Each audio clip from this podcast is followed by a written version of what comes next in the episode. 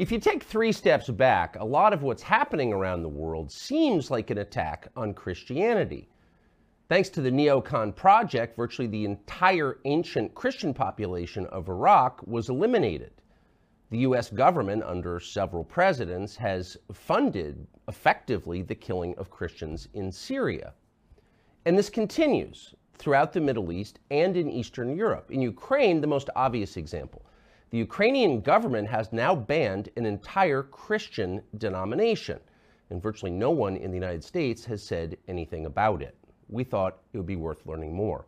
Bob Amsterdam is an attorney representing that denomination. He joins us now. Mr. Amsterdam, thank you very much uh, for coming on. Explain, if you would, to people who haven't been following this, what's the denomination, what's its status now, and why? The Ukrainian Orthodox Church is the home of Orthodoxy in Ukraine. It's been around for a thousand years. Five years ago, the Ukrainian government, in its wisdom, set up uh, what is called an autocephalous church, an independent church, independent of Russian, any connection to Russian canons, and decided that that church should replace the spiritual home of Ukrainians.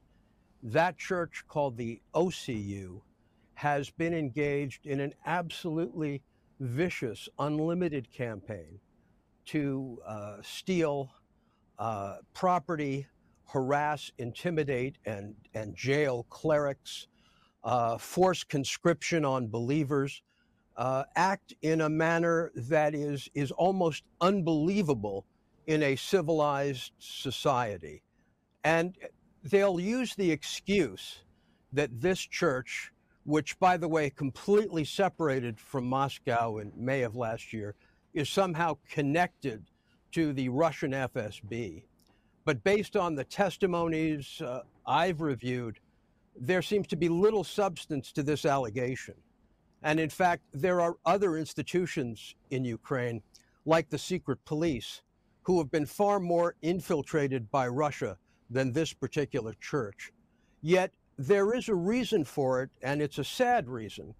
The politicians in Ukraine, including perhaps the president, want to take the populist vote of those behind this new church and therefore feel it is in their political interests to destroy this ancient branch of Christianity.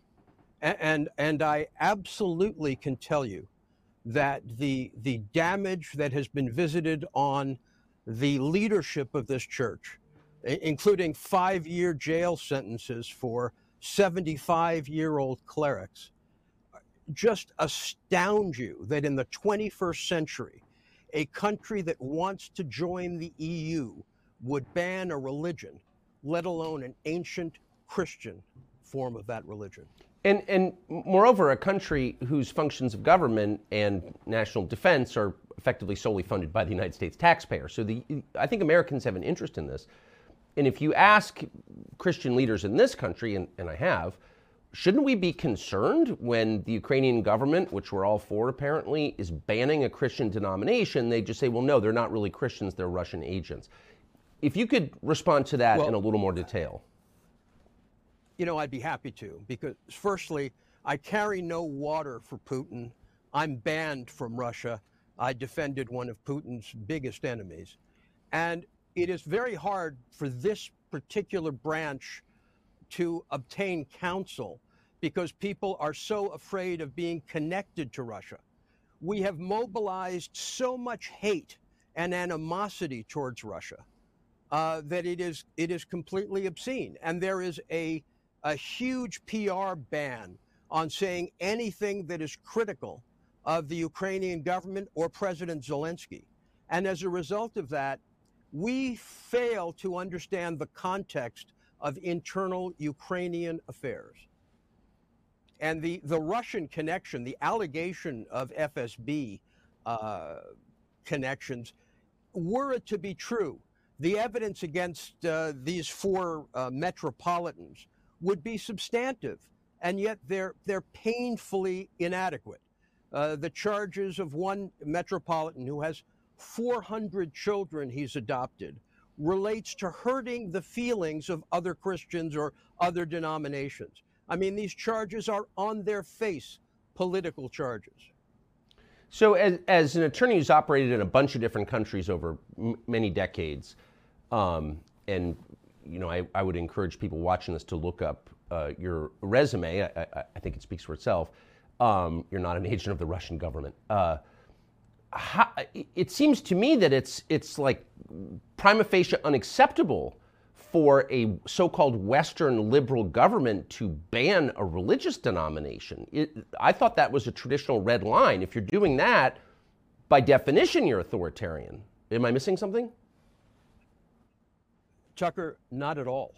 There is no basis under the Ukrainian constitution or under international law or the laws of war or Ukraine's own resolution in terms of limited rights during the war for the bega- for, for the banning of a religious denomination.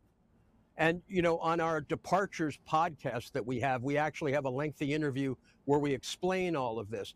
This goes beyond anything acceptable. It's a violation of the EU charter. It's a violation of the Copenhagen criteria that the Ukraine would have to satisfy to enter the EU.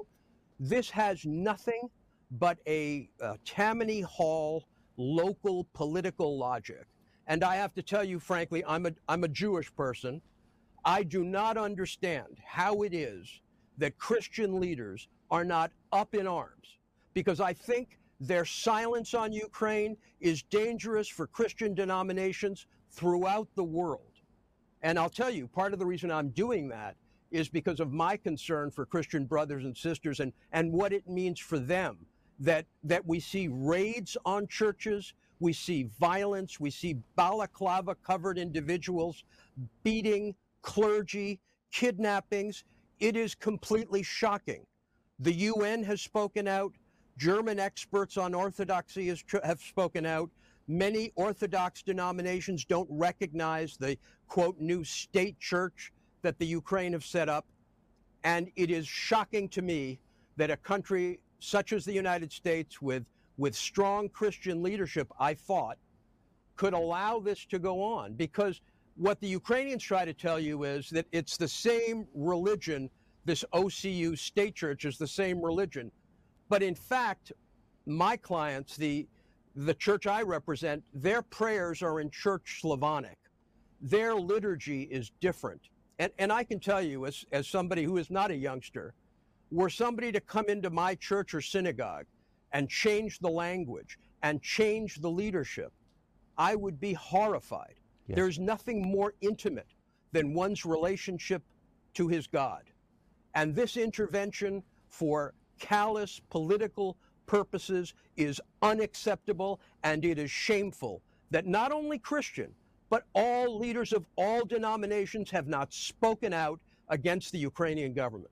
Well, it does seem a little weird that it falls to a Jewish lawyer from the U.S. to defend a Christian denomination, and bless you, sincerely bless you for that. But where is Russell Moore, the editor of Christianity Today? Where is the Senate Majority Leader, Mitch McConnell?